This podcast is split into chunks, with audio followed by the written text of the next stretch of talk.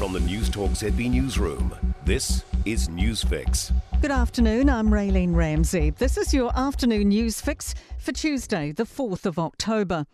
It's not known how many patients' personal information may have been leaked in a major security breach at Pinnacle Midlands Health Network GP practices.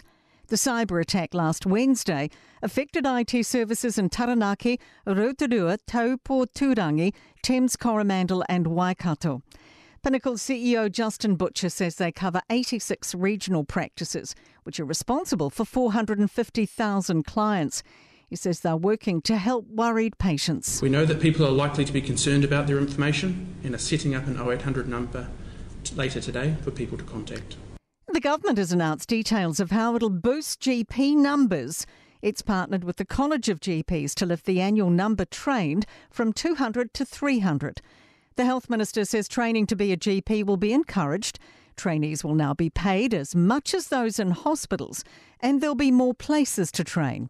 Health Minister Andrew Little says government has a good collaboration with the college. We're all committed to growing the number of doctors because we know that over the next 10 years, you know, we're going to need to get everybody we can working in GP practices across the country.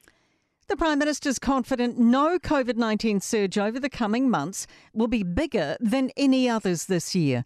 And Jacinda Ardern says when it comes to boosters, they act on advice from clinicians and experts. We anticipate there will continue to be subvariants and variants um, of, uh, of COVID 19. Uh, at this stage, uh, nothing to suggest that our rules need to change to, to deal with those. Nationals leaders refusing to take a page out of Jacinda Ardern's local body playbook. The Prime Minister's publicly endorsed Auckland Mayoralty hopeful Efeso Collins and yesterday did the same with Wellington contender Paul Eagle. But Chris Luxon says that's not his party's style. Almost all the South Island is forecast to hit freezing levels this week, with some feeling as low as minus 15 degrees. An Antarctic blast is set to chill the country over the next few days from late tonight. Met Service is forecasting heavy snow for parts of the Canterbury High Country, Marlborough, and North Otago. The North Island also has snow warnings for Wellington's Rimutaka Hill Road and the Napier Taupo and Desert Roads.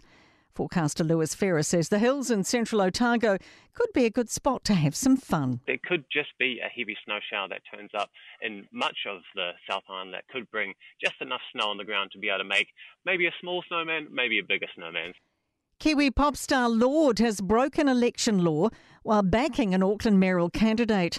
The 25 year old posted an endorsement of Efeso Collins to her 9.5 million Instagram followers earlier today. But she included an image of her voting paper, which is against the Local Electoral Act's rules on interfering with or influencing voters. She's replaced the post with a video. To sport. And the Black Ferns seem resigned to opening their Rugby World Cup campaign without one of their co captains.